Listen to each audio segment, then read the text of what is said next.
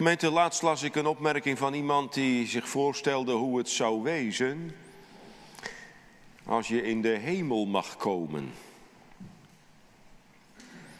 En toen zei hij onder andere, als je nou de hemel mag binnenkomen, zal er aan de ene kant verwondering zijn, verbaasdheid zijn over wie je daar mist.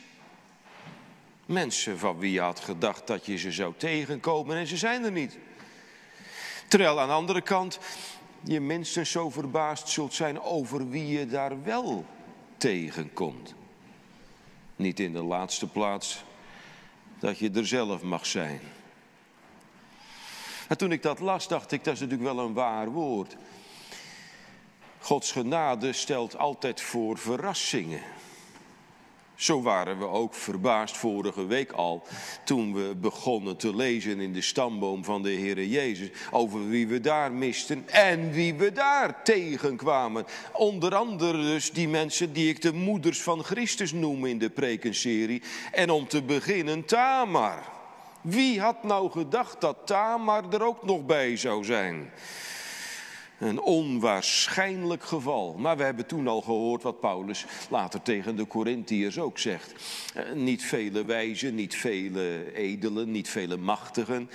Juist onaanzienlijken, juist zwakken, juist mensen waarvan je zegt horen die er ook nog bij. Maar die heeft nou juist God op het oog gehad. Uitverkoren. Dat zijn toch dingen, gemeente, ik hoop dat u daar vorige week al iets van gemerkt hebt. Die moed geven als je ook jezelf eigenlijk, als je eerlijk bent, moet afschrijven. En vandaag is er weer zo'n geval. Ook een onwaarschijnlijke moeder van Christus, Ragab. De heidin en de hoer, zeggen we dan maar heel eerlijk, zoals de Bijbel het dan ook zegt. En die mag nou net als Tamar een plekje krijgen in die stamboom van Matthäus 1. En we vragen bij Ragab ook weer, hoe kwam zij daar nou terecht? Nou ja, dan kun je natuurlijk in principe zeggen, dat heeft hetzelfde geheim gehad als bij Tamar. Een kwestie van welbehagen, een kwestie van Gods genadige verkiezing. Dat lag niet aan die vrouwen zelf. God greep in en God zette ze er neer. Maar nou is het mooie van Rachab dat de Bijbel van haar nog iets meer vertelt over hoe dat dan gegaan is. Toen God haar op het oog kreeg en toen God bij haar ging werken en toen God haar in zijn plan ging inschakelen. Hoe ging dat toen precies? In welke weg gebeurde dat? Dan uh, kom je er in de Bijbel achter dat dat bij Rahab heel duidelijk te maken heeft gehad met haar geloof. Dus de vorige keer zetten we als thema boven de preek Tamar en, het, en de kracht van Gods verkiezing. Nou zetten we als thema boven de preek over Rahab, eh, en de kracht van het geloof. Drie gedachten. Wat ze zonder geloof was. Wat ze in het geloof deed. En wat ze door het geloof werd.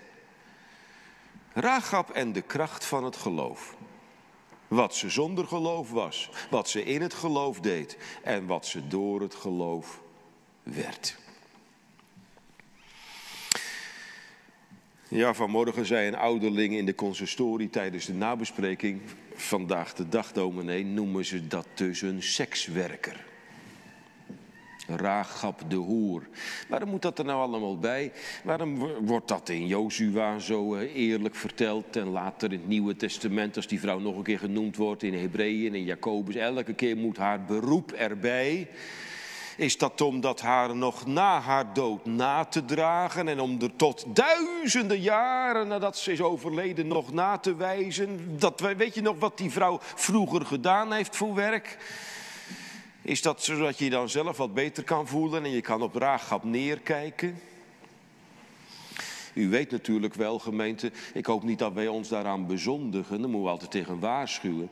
Maar dat wij niet op die manier over andermans zonden praten en iemand ook altijd maar blijven nawijzen van weet je nog van toen en van 10, 20, 30 jaar terug.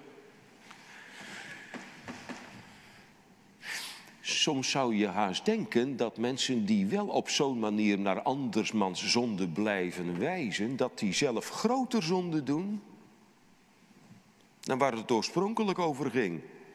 Moet u maar eens lezen in zondag 43 wat de Bijbel zegt over het praten over andere mensen. Zelfs al zeg je ware dingen over hen, dan kan het toch duivelswerk zijn, zegt zondag 43. En daar staat ook niet de reden, gemeente, dat de Bijbel eh, steeds maar blijft terugkomen op dat oorspronkelijke beroep van Raagap. Ze was prostituee. Waarom wordt het erbij verteld? Nou, ik zal u zeggen waarom Koolbrugge denkt dat het erbij staat. Koolbrugge zegt dat is nou om zoveel keurige kerkgangers te beschamen. Maar mensen die met alles wat ze hebben aan godsdienst niet de toevlucht tot Christus nemen. Als dan het voorbeeld gesteld wordt van die vrouw op wie misschien iedereen in Jericho ook wel neerkeek. Maar zij heeft gedaan wat haar in de zaligheid gebracht heeft. Ze heeft zich in geloof aan God toevertrouwd. En dat is een voorbeeld dat ons ook nog een keer beschaamt. Zei de Heer Jezus het ook al niet? Hoeren en tollenaren zullen je voorgaan in het koninkrijk der hemelen. En tegelijkertijd, terwijl het dus aan de ene kant beschamend is, is het ook een bemoediging dat de kracht van de genade van God, die verrassende genade voor wie inderdaad geen hopeloze gevallen zijn, dat die in haar leven ook openbaar gekomen is. In het leven van de prostituee. Nou, de kanttekenaren op de Statenvertaling wijzen erop dat dat woord in het Hebreeuws, in het begin van Jozua 2, dat dat ook heel algemeen zou kunnen betekenen. Uh, pensioenhoudster of zoiets. Uh, waardin, uh, herbergierster. Iemand die kamers verhuurt, weet je wel, voor de rest geen kwaad. Maar wat dan misschien in het Hebreeuws nog in het midden zou kunnen blijven, wordt later in het Nieuwe Testament volstrekt helder. Ik zei u al, zowel in Hebreeën als in Jacobus wordt ze weer genoemd. En dan komt dat beroep van Ragab er heel duidelijk ook bij uit. Weet u wat ze volgens het Grieks was? Een porne. En dat is een woord wat de dominees in 2020 niet meer hoeven te vertalen. Want daar is de hele samenleving vandaag ook van vergeven. En daar is ook niemand in 2020 immuun voor. Datgene wat ook in het leven van Raagap zo'n grote rol gespeeld heeft. Maar al met al is het dus wel zo dat als haar naam in Matthäus 1 een plekje heeft gekregen, dat dat wel heel onwaarschijnlijk van tevoren voor ons is geweest. Wie had dat nou kunnen denken? Als je zelf een keuze had mogen maken uit de vrouwen van de oude bedeling, had ik Raagap er niet tussen gezet. Ga nou maar eens na, gemeente. Als je nou kijkt wie ze dus voor Jozua 2 was. Ze is heidens. Maar ze is bovendien dus niet zomaar in het algemeen een heiden. Ze is lid van een van de volkeren die Canaan bewonen. En iemand die nog de uh, prekenserie over Noach in zijn gedachten heeft en de laatste preek van die serie nog weet, en ik noem het woord Canaan, dan weet je nog wel, er was iets met de mensen van de familie van Canaan aan de hand. Die mensen, daar had Noach al van gesproken, die zouden geen toekomst hebben. Vervloekt zij aan een knecht der knechten. Die volkeren die het beloofde land in beslag nemen, die moeten straks allemaal plaatsmaken voor het volk van Israël. Want God doet ze allemaal in de ban. Geen toekomst voor de kinderen van Canaan. Niet als een noodlot, maar omdat het een straf zou zijn op het leven van die Canaanieten. Die stonden in de oudheid al berucht om hun losbandigheid. Het was een door en door verdorven cultuur. Overigens, Daar hoeven we dan ook niet op neer te kijken, nietwaar? Als we weten wat onze cultuur vandaag de dag met zich meebrengt. Maar Canaan, heel de Bijbel heeft het een duistere klank. Geen toekomst voor een kind van Canaan. En er komt nog wat bij voor die Ragab, want ze is dus niet alleen maar lid van een of andere stam van Canaan, maar ze is ook inwoonster van Jericho. Kijk, al die Canaanieten zullen vroeg of laat plaats moeten maken voor het volk van Israël. Dat weet ieder kind die weet van de, van de geschiedenis van de intocht. Maar wist u dat er al voor de intocht door God iets bijgezegd is over het tempo waarin dat zal gebeuren? Kijk het maar eens na in Deuteronomium 7 heeft God al in de woestijn gezegd. Nou gaan we al die volkeren straks voor jullie uitdrijven en uitroeien. Maar dat zullen we allengskens doen, stukje bij beetje, niet van de een op de andere dag het hele land leeg. Want stel je voor dat dan het onkruid op de akkers gaat groeien en dat de wilde dieren de overhand nemen, dan wordt het land binnen de kortste keren een hele woestenij. Nee, stukje bij beetje. Behalve die eerste stad. Die stad vlak aan de grens die als eerste zal vallen, die symbool zal staan van de verovering van dit land en die God alleen zal laten vallen, want er zal geen mensen aan te pas komen. Voor de ogen van Israël zullen de muren in elkaar storten en ze zullen het als een buit in de schoot geworpen krijgen, als een vrije gift van Gods genade. Maar daarom moet heel die stad met heel de bevolking en met alle bezittingen onder de ban liggen. Met huid en haar uitgeroeid. Dus voor de inwoners van Jericho gemeente, daar geef je van tevoren ook helemaal geen cent voor. En dan komt daar in het leven van Rahab nog één ding bij. Ik zei net, Canaanieten zijn allemaal zondaren. Mensen met een pervers, losbandig leven. Maar nou heb ik er hier ook nog één voor me. Die is niet alleen in het algemeen zondaar, maar die heeft zelfs van de zonde haar beroep gemaakt. Ze verdient er haar geld mee. En daar ligt trouwens ook nog wel een, eh, een toepassing voor ons in verborgen. Dan kijk, er zijn ook jongelui in de kerk die nog een beroep moeten gaan kiezen. We hebben allemaal iets wat we in ons leven te doen hebben. En daar mag je je gaven en je talenten in kwijt. Maar als je nou nog voor de dingen staat en je gaat dat beslissen. Wat ga ik nou met mijn leven doen, met mijn gaven? Dan is het natuurlijk wel heel nodig om daar ook meteen aan God bij te vragen, heren. Wat ik nou van plan ben met mijn opleiding en met mijn werk, kan ik u daar ook in dienen? Maar dan snapt natuurlijk een kind wel dat je dat niet bij ieder beroep van tevoren kan vragen. Als je het beroep uitkiest wat Rachab had uitgekozen, dan hoef je daar van tevoren naar God niet te vragen, heren, kan ik u er ook in dienen? En dat kun je ook niet als je als DJ op houseparties je, je geld wil gaan verdienen of als, als drugsdealer. Maar zou je het als slijter kunnen?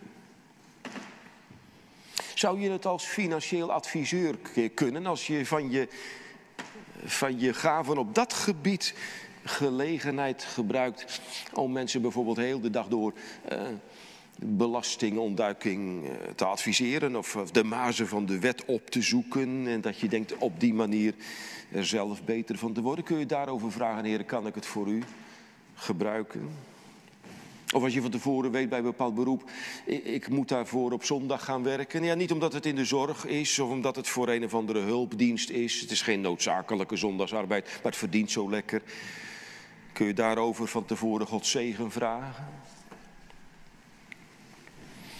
Allemaal lessen, gemeente, die je kunt bedenken als je even denkt over Ragab voor Genesis, voor Jozua 2. En eigenlijk, als je eerlijk bent, dan denk je, met alles wat je van Ragab weet, Kanaaniet, inwoner van Jericho, met een zondig beroep. Die vrouw, die is van tevoren al helemaal afgeschreven. Iemand zei, eh, ze heeft eigenlijk van tevoren alle trekken van een verworpene. Maar misschien is dat wel een opmerking waar deze of gene door geraakt wordt vanmorgen onder de prediking. Zegt dominee, ik zit nou een tijdje naar die preek over Raagaf te luisteren. Maar als u nou zegt, die vrouw maakte van tevoren wel bitter weinig kans. En had eigenlijk alle trekken van iemand van wie je denkt, dat komt nooit in de eeuwigheid goed. Dat moet verkeerd aflopen. Alle seinen staan op rood. Alle voortekenen zijn slecht. Nou, dat je dat van jezelf ook gaat zeggen. Als ik nou eerlijk in de spiegel kijk, hoe ik geleefd heb tot nu toe. Wat ik met mijn ziel en met mijn lichaam gedaan heb. Wat ik met mijn tijd en met mijn gaven gedaan heb. Wat ik met mijn werk gedaan heb, met mijn hobby's. Hoe mijn aard in elkaar zit, waar ik toe in staat blijkt te zijn. Wat voor misstappen ik begaan heb. Of juist die hele kleine dingetjes die iedere dag terugkomen. Maar als ik nou kijk wat ik met mijn leven gedaan heb. Elke dag toch een beetje meer bij God wegdrijven. Met kleine stapjes, maar het gaat niet de goede kant op. Zou ik misschien ook afgeschreven zijn? Komt het met mij misschien ook niet goed? Nou, dan is dat om te beginnen wel evangelie. Vindt u niet dat we hier een ervaringsdeskundige voor ons hebben? Die kan zeggen, mensen, ik had ook alles tegen. En het was mijn eigen schuld. En van tevoren had er niemand een cent gegeven voor mijn zaligheid. En nou ben ik een voorbeeld om te laten zien, er zijn bij God geen hopeloze gevallen. Uw zonde, zegt Raagap vanmorgen tegen ons, uw zonde hoeft u niet uit de hemel te houden. Als je maar leert doen wat ik ook heb geleerd. Geloof. Dat is de enige manier om behouden te worden. En zo kwam Rahab dus niet alleen in Jozua 2 terecht, maar ook in het Nieuwe Testament. Weet u wat ik gedacht heb van de week? Die vrouw is door haar geloof in twee lijsten terechtgekomen. Die ene lijst, dat is waar we elke keer op letten in Matthäus 1, die stamboom, die geslachtslijst. Daar staat ze dus ook in. Maar weet u in welke lijst ze nog meer voorkomt in het Nieuwe Testament? In die lijst met namen van mensen uit het oude verbond, die in Hebreeën 11 genoemd worden als voorbeeld van mensen met geloof. Kijk maar in Hebreeën 11, vers 31. Door het geloof is Ragab de hoer niet omgekomen met de ongehoorzamen, toen zij de verspieders met vrede ontvangen had. En zo kwam ze dus ook gemeente door het geloof in Matthäus 1 terecht in de lijst met erfgenamen. Weet u nog? Erfgenamen van de belofte. Mensen die een plekje hebben mogen krijgen in dat plan van God op weg naar de komst van het kind in de kribbe. En als zij er nou zo goed mee afgeweest is met dat geloof. Als dat nou hetgene is wat bij haar het verschil gemaakt heeft. Dan is dat toch wel goed, gemeente, om daar in de tweede plaats samen op te letten. Wat kun je dan zeggen over dat geloof? Net zei ik van wie was ze nou zonder geloof? En nou gaan we erop letten. Wat deed ze nou in het geloof? Nou, als je nou eens let op bijvoorbeeld Jozua 2 vers 10, dan leer je daar al iets over geloof. Namelijk dat het geloof in de tijd van Jozua net zo gewerkt heeft als in de tijd van Paulus. Paulus zegt later, het geloof is uit het gehoor. En het gehoor door het gepredikte woord Gods. Nou, dat was in de tijd van de apostel zo. Dat was in de tijd van Rahab ook al zo. Wij hebben gehoord. En wat hebben ze dan in Jericho gehoord? Wat zijn mensen komen vertellen, reizigers die binnenkwamen voor een overnachting en die achter een of ander glas drinken in een of andere kroeg in Jericho vertelden wat er allemaal gebeurd was. Die hebben verteld wat er aan de andere kant van de Sinaï-woestijn in de afgelopen jaren zich met dat volk Israël afgespeeld had. Want die hebben een God die heeft kans gezien om de zee te splijten en het hele volk door die zee uh, een veilig heenkomen te geven voor de koning van, uh, van Egypte. Die heeft ze inmiddels 40 jaar door die woestijn bewaard. En inmiddels zijn ze begonnen met veroveren.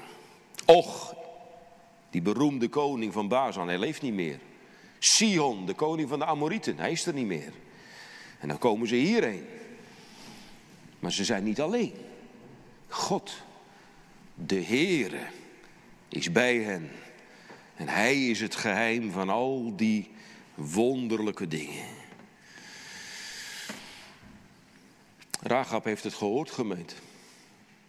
Haar geloof begon met horen, met luisteren naar wat er over God en over zijn verlossingswerk verteld werd. Gaat er vandaag nog beseft u wel dat wij in een hele andere positie zitten dan Rahab en de inwoners van Jericho.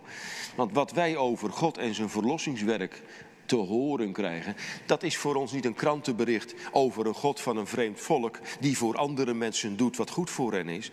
Als wij van God en zijn verlossingswerk horen, dan wordt ons dat iedere keer persoonlijk op de man en de vrouw af verkondigd en aangeboden als iets waarin jij ook mag delen. Dat is een hele andere manier dan waarop Rachab ermee te maken heeft gekregen. Heeft u dat bedacht bij alles wat ik u verteld heb over Rachab? Dat die vrouw geloofd heeft zonder dat ze één belofte van God gehad heeft.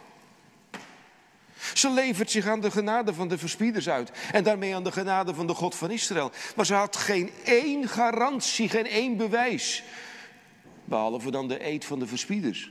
Maar God had haar persoonlijk geen één belofte gegeven. Toch heeft ze zich aan hem overgegeven.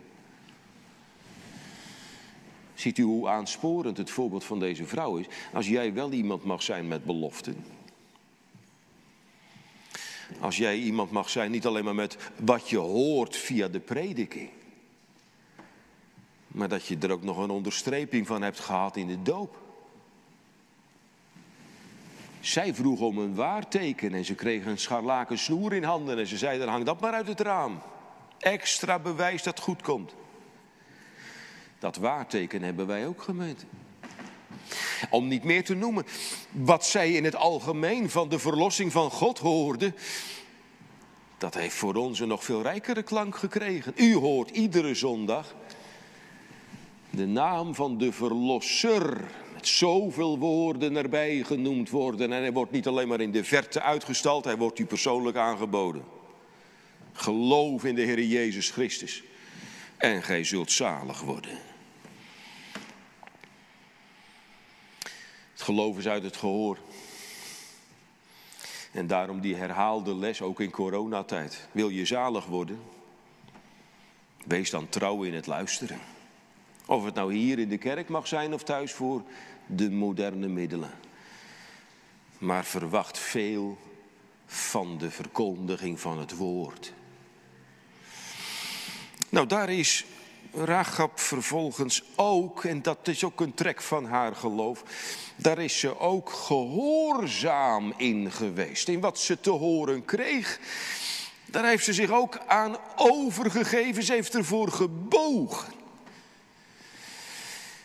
En dat ze gehoorzaam geweest is in tegenstelling tot de rest van de inwoners van Jericho.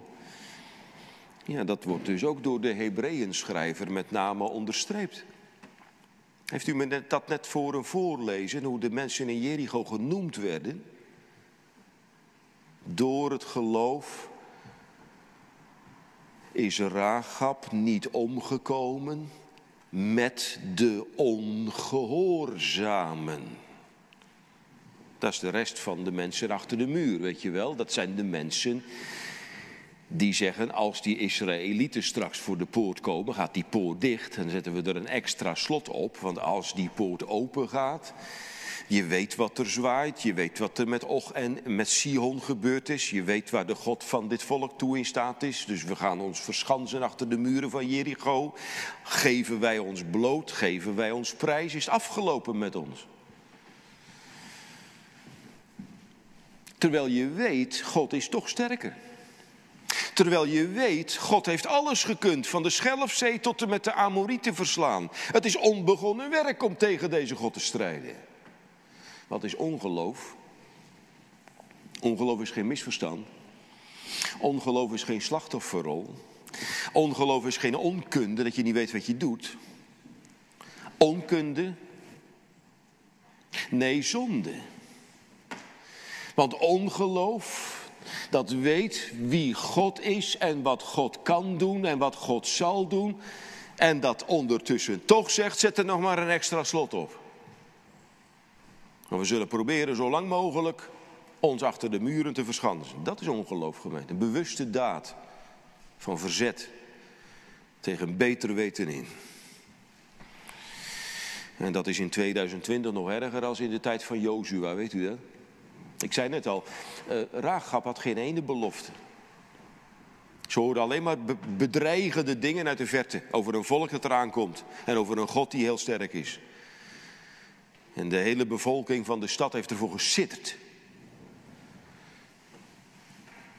Wij krijgen niet alleen maar bedreigingen te horen, maar vooral beloften. Maar als wij ons blijven verzetten, sloten op onze deur blijven zetten om God buiten de deur te houden, zondigen wij tegen de wet en tegen het evangelie. Raagap zou vandaag tegen je zeggen, mensen, doe toch wat ik gedaan heb. Geef het nou toch op. Buig nou maar voor die God. Zet je poort maar open als je de kans hebt. Want het kan alleen maar meevallen als je je overgeeft in de handen van de God van Israël. In de handen van de God en Vader van Jezus Christus. En iemand zegt, ja maar dominee, eh, dat kan u nou wel zeggen, maar daar hebben die mensen in Jericho natuurlijk niks aan gehad. En die mensen hadden natuurlijk niet veel kans gemaakt. Ook stel je voor dat die mensen dat gedaan hadden. De poorten openzetten als Israël eraan kon marcheren. Denken we echt dat het goed afgelopen zou zijn? Nou, dat zou wel eens heel anders afgelopen kunnen zijn dan u nou denkt. Veel later in de geschiedenis van Israël als er ook sprake is van een oorlogssituatie, dan zijn er vijanden van Israël die overwonnen worden en die vervolgens dan met de Israëlieten te maken krijgen en hun hart vasthouden van wat zal er nou met ons gebeuren? Worden we nou allemaal een kopje kleiner gemaakt? En dan worden ze bemoedigd als er tegen hen gezegd wordt, weet je wat voor volk je te maken krijgt? En, en de koningen van dat volk, weet je waar die onbekend staan in het Midden-Oosten? Dat het goedertieren koningen zijn. Die kunnen soms met vijanden dingen doen. Dat zou een andere koning niet in zijn hoofd halen. Maar die kunnen soms zo meevallen. Als dat van de koningen van Israël al gezegd wordt, gemeente, wat denkt u? Zou dat van de koning van Israël niet gelden? Nou, Rahab heeft grote gedachten van de Israëls koning gehad. Hoe vindt u het hart van die geloofsbeleidenis in vers 11? De Heere, uw God, is een, is een God in de hemel en een God op de aarde. Een heel bijzondere beleidenis voor iemand uit Jericho. Kijk, die mensen van toen hadden natuurlijk allerlei goden. Ik weet niet welke goden uh, Rahab gediend heeft. En ze hadden een heel scala aan goden, want je had eigenlijk voor elk onderdeel van de natuur weer een andere god nodig. Voor de bliksem en voor de regen en voor de grond en voor, de, ja, voor alles en nog wat heb je een afgod nodig. Ieder heeft zo zijn eigen specialiteit. En dan zegt Rahab, weet je wat nou bijzonder is van die God van jullie? Dan heb ik nou, terwijl ik dat allemaal gehoord heb, wat hij allemaal kan ben ik tot die conclusie gekomen. Die God van jullie moet de God zijn die over alles gaat. Boven in de hemel. Beneden op de aarde. Maar u snapt natuurlijk wel, gemeente, als je het geloof hebt wat Ragab hier beleidt, dan is dat dus wel een geloof met consequenties. Ik weet niet wat voor afgoden u erop nagehouden hebt. Ik wat voor dingen jij allemaal inlaat waarvan je zegt, eigenlijk is het afgoderij. Maar als de God van Israël is zoals Raagap hem hier onder woorden brengt, dan kan er maar één God zijn. Dan hebben we niks te maken met afgoden. Hoeveel het er ook waren. En welke specialiteiten ze ook allemaal hadden. Maar wat een schamele afgoden eigenlijk. Met allemaal hun eigen afdeling. Er is er één die gaat over alles. Maar die wil dan ook over alles gaan. Die wil je hele leven hebben. Ja, daarmee neemt uh, natuurlijk intussen wel de nodige risico's gemeend. Dat wil ik u ook graag vertellen als het gaat over haar geloof. Haar geloof is ook een kwestie van zelfverloochening geweest. Maar kijk, Jericho is niet zo'n hele grote stad geweest. Dat is geen Dordrecht met honderdduizend inwoners. Als je kijkt op de plek waar nu Jericho opgegraven wordt en je gaat dus meten hoeveel meter dat geweest is, heeft misschien een paar honderd man gewoond. En binnen de kortste keren moet dan ook wel uitgelekt zijn, inderdaad, die twee eh, vreemdelingen die daar binnengekomen. Waar zijn die vandaan gekomen? Ja, waar zijn ze trouwens naartoe gegaan? Ja, natuurlijk, daar de trap op, de muur op, weet je wel. In die hoek van de stad met de rode lampjes. Ze hebben Ragab daar binnen gegaan. En dat Ragab haar volksgenoten vervolgens leugens verkoopt. Wat voor risico's heeft die vrouw allemaal niet genomen? Trouwens, je moet niet vergeten dat Ragab dus in Jericho thuis geweest is. Haar hele vaders huis kan ze straks bij elkaar roepen. De hele familie woont daar en die worden allemaal in haar huis samengepakt in afwachting van de komst van Israël. En voor de rest, iedereen die ze kende. Haar klanten. Haar vriendinnen.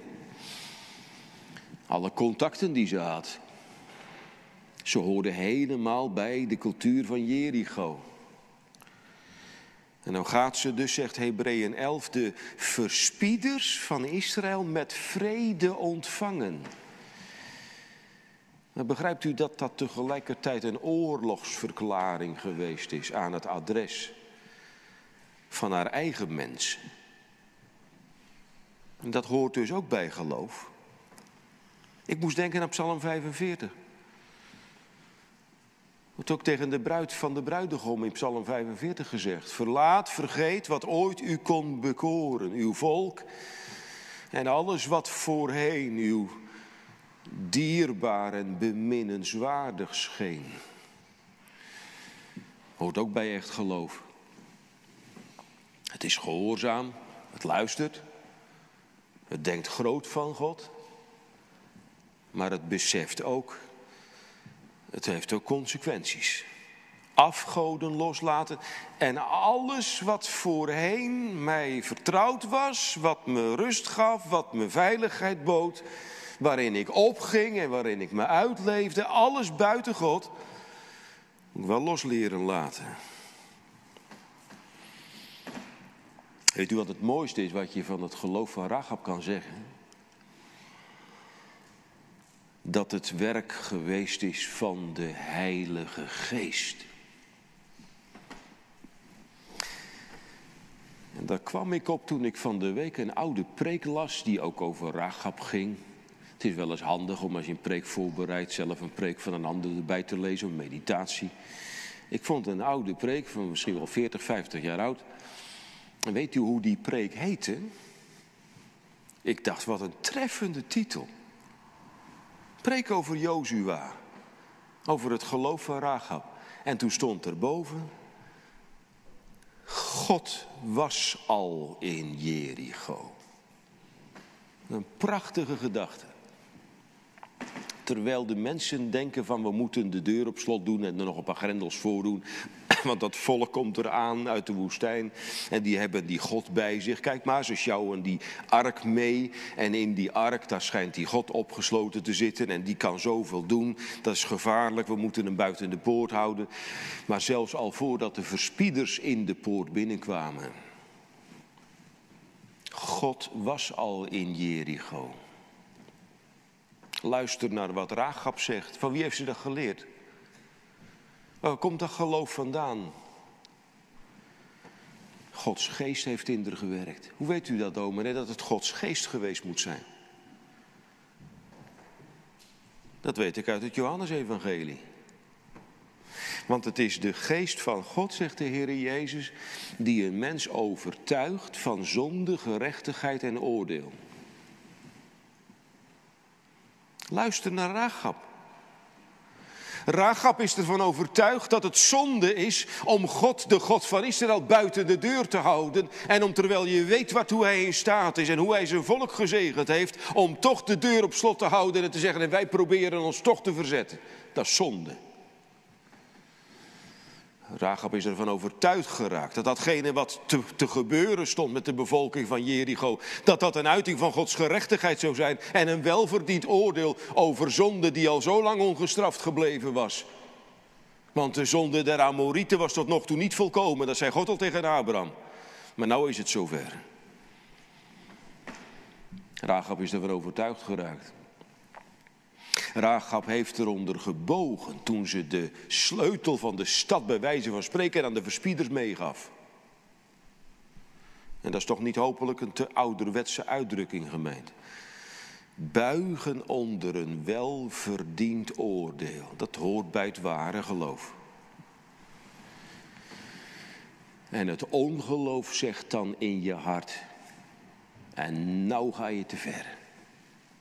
Het ongeloof zegt als je je uitlevert aan God en, en, en, en zegt, Heer, het is verdient ook dat u heel de zaak laat plat branden. Dan zegt het ongeloof, oh, maar moet je kijken, nou zet jij zelf de deur open en nou is de verkeken zaak, nou wordt het je dood. En het geloof dat ik van de Heilige Geest geleerd heb, dat zegt dan, ik noem het met de woorden van Job, al zou hij mij doden, zal ik nochtans op hem hopen. Ook het geloof van Rahab. En in dat geloof is ze niet beschaamd uitgekomen, gemeente. En dan gaan we ook nog eens even letten op de vrucht. We hebben, we hebben gezien wie was ze zonder geloof. We hebben gehoord wat deed ze in het geloof. Hoe kwam dat geloof naar voren? Maar nou in de derde plaats, wat werd ze door dat geloof? Mag ik het weer met een psalmwoord zeggen? Het eerste. Ze mag de naam van Sions kinderen gaan dragen. Kijk maar aan het slot van Jozua 6. Nou, dan straks komt dan die hele aangrijpende val van Jericho. De muren storten in, de mensen gaan de stad bestormen. Binnen de kortste keren gaat de rook van de puinhoop op. En overal liggen de dode mensen die allemaal zijn verbannen. Rahab wordt er met haar vaders huis uitgeleid en tot Jozua gebracht. En wat doet Jozua met Rahab en de familie? Hij zegt, buiten het legerkamp staat nog een paar tenten. In quarantaine. Ik weet niet hoe lang dat geduurd heeft. Ik weet wel dat ze na verloop van tijd de tent in het legerkamp van Israël mocht plaatsen. En de rabbijnen, de Joodse rabbijnen weten er ook van. Het Oude Testament zegt het niet met zoveel woorden. Maar Rachab is na verloop van tijd opgenomen als lid van het volk Israël in de stam van Juda, zeggen de rabbijnen. En ik wist het al, gemeente. Want ik had dat in Matthäus 1 al gelezen. Ze krijgt inderdaad een plekje in de stam van Juda, want daar loopt een zekere Aminadab rond. Dat is al een oude man hoor, dat is een schoonzoon van niemand minder dan Aaron. En die Aminadab heeft weer een zoon. Nou, die is inmiddels ook een volwassen man, want die is in de loop van de woestijnreis de aanvoerder geworden van de legerafdeling van Juda. En Nahesson heeft inmiddels ook een zoon, Salmon. En Salmon is aan het eind van de 40 jaar in de woestijn groot genoeg om na de quarantaine van de hoer van Jericho haar nieuwe echtgenoot te worden. En Salmon gewon Boas bij Raagap, staat er dan in de tekst. Moet u goed, goed verstaan. Ik heb u vorige week al verteld. Uh, soms slaat Matthäus een generatie of meerdere generaties over. Het gaat hem niet om een gedetailleerde stamboom, het gaat hem om de lijn van de erfgenamen. Moet in dit geval ook een grote stap gezet zijn. Want Salmon en Rahab woonden in de tijd van Jericho, uh, leven in de tijd van Jozua. Boas, weet u, is de overgrootvader van koning David. Daar zitten een paar eeuwen tussen. Leest u het zo. Salmon en Rahab werden uiteindelijk de voorouders van Boas. Maar wat een vrucht. Rahab mag zelf lid worden van het volk van God. Ze wordt in de stam geplaatst die een bijzondere belofte met zich meedraagt. En ze wordt uiteindelijk gebruikt om moeder te worden van de Messias. Wie zei er dat je van bekering en geloof minder wordt? Ja, de duivel heeft het u al duizend keer gezegd. Zet het maar van je af, stel het maar een beetje uit, ontloop dat maar zo lang mogelijk. Want als jij bekeerd wordt, is afgelopen met de pret. Dan mag je zoveel dingen niet meer. En dat moet je loslaten en dat moet je nalaten. En je moet altijd alleen maar. Nee, bekering en geloof geeft vrucht. Dat is een leven dat zin heeft. Dat is een leven waar zegen in gevonden mag worden. En waarin een mens dan ook weer verrast wordt door de manier waarop God dat gaat doen. Mag ik u eens iets aanwijzen wat mij nog nooit opgevallen was in heel die geschiedenis van Rahab? Ik heb er al veel over gepreekt. Maar weet u wat mij van de week te binnen schoot? Kijk, die vrouw, dat was een echte vrouw, die had onder andere, net als iedere vrouw, de gave van de seksualiteit gehad van God. Die gave heeft ze, wie weet hoeveel jaren, misbruikt. Ze heeft dat voor haar beroep misbruikt. Ze werd sekswerker, zoals men dat vandaag noemt. Toen werd ze bekeerd, toen werd ze stilgezet, toen kreeg ze geloof, toen werd ze bij Israël ingelijfd. Toen kreeg ze van God een echtgenoot, Salmon, zeg ik met hem trouwen. het is kennelijk een gelukkig huwelijk geworden. Want die gave die ze eerst misbruikt had met wie weet hoeveel honderden klanten, is vervolgens in het huwelijk met Salmon door God gebruikt om haar in te schakelen op weg naar de Messias. Zo gaat dat gemeente met gaven. Mens kan met gaven twee kanten op. Je kan dat inzetten in de dienst van de Satan. Mens mag ook, als die genade kent, zien dat God daar wat mee kan. En je kan het voor jezelf toepassen. Wat heb ik voor gaven? Wat heb ik voor dingen waar ik goed in ben? Wat heb ik voor dingen die ik als talent gekregen heb? Maar waar gebruik ik het voor? Heb ik dat ook tot een gebedszaak leren maken. En heren, wilt u mij met alles wat ik ben en met alles wat ik heb, wilt u mij in uw plan inzetten. Neem mijn leven, laat het, Heer, toegewijd zijn aan uw eer. En u weet hoe dat in dat lied gaat. Neem mijn handen, neem mijn voeten, neem mijn mond, mijn lippen, mijn hart, mijn liefde, mijn goud en mijn zilver. Alles. Nou, God kon zelfs de seksualiteit van Rahab gebruiken om haar een schakeltje te maken in een stamboom die de kribbe in Bethlehem moest opleveren. Weet u wat ook vrucht is? Moet u maar aan de vader en moeder van Rahab vragen en aan de broers en zusters van Rahab. Een les die ik u al zo vaak gepreekt heb. Als je echt gelooft, profiteert de familie ervan mee. Als je niet gelooft, trouwens, dan merkt de familie het natuurlijk ook. En de omgeving. Ongeloof en geloof werpen allemaal hun vruchten af. Maar weet u wat in het ware geloof ook altijd gebeurt? God krijgt er de eer van. Alleen al in de beleidenis die Raagap mocht uitspreken toen ze hem zo groot maakte. Hij is de God van de hemel en de God van de aarde. Zij heeft ook mogen meewerken, middelijkerwijs, aan de verheerlijking van Gods genade. Toen Christus uiteindelijk kwam om Gods genade in het werk van eh, de verlossing te gaan verdienen. Dat was wel iets wat bij Rahab net zo goed naar voren kwam als bij de andere mensen in Jozua.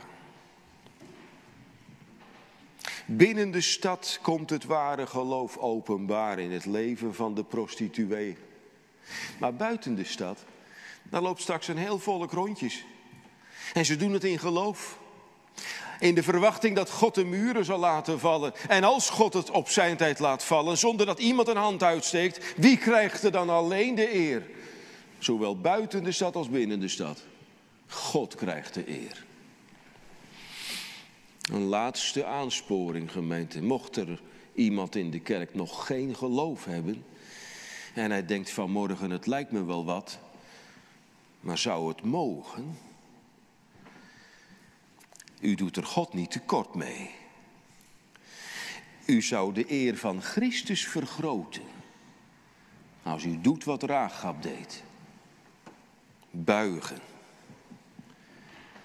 Poorten openzetten. Het scharlaken snoer uit het raam hangen. En het dan zelf ook beleven.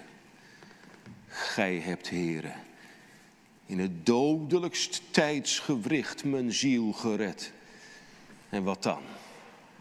Dies zal ik voor uw ogen steeds wandelen in het vrolijk levenslicht. Amen.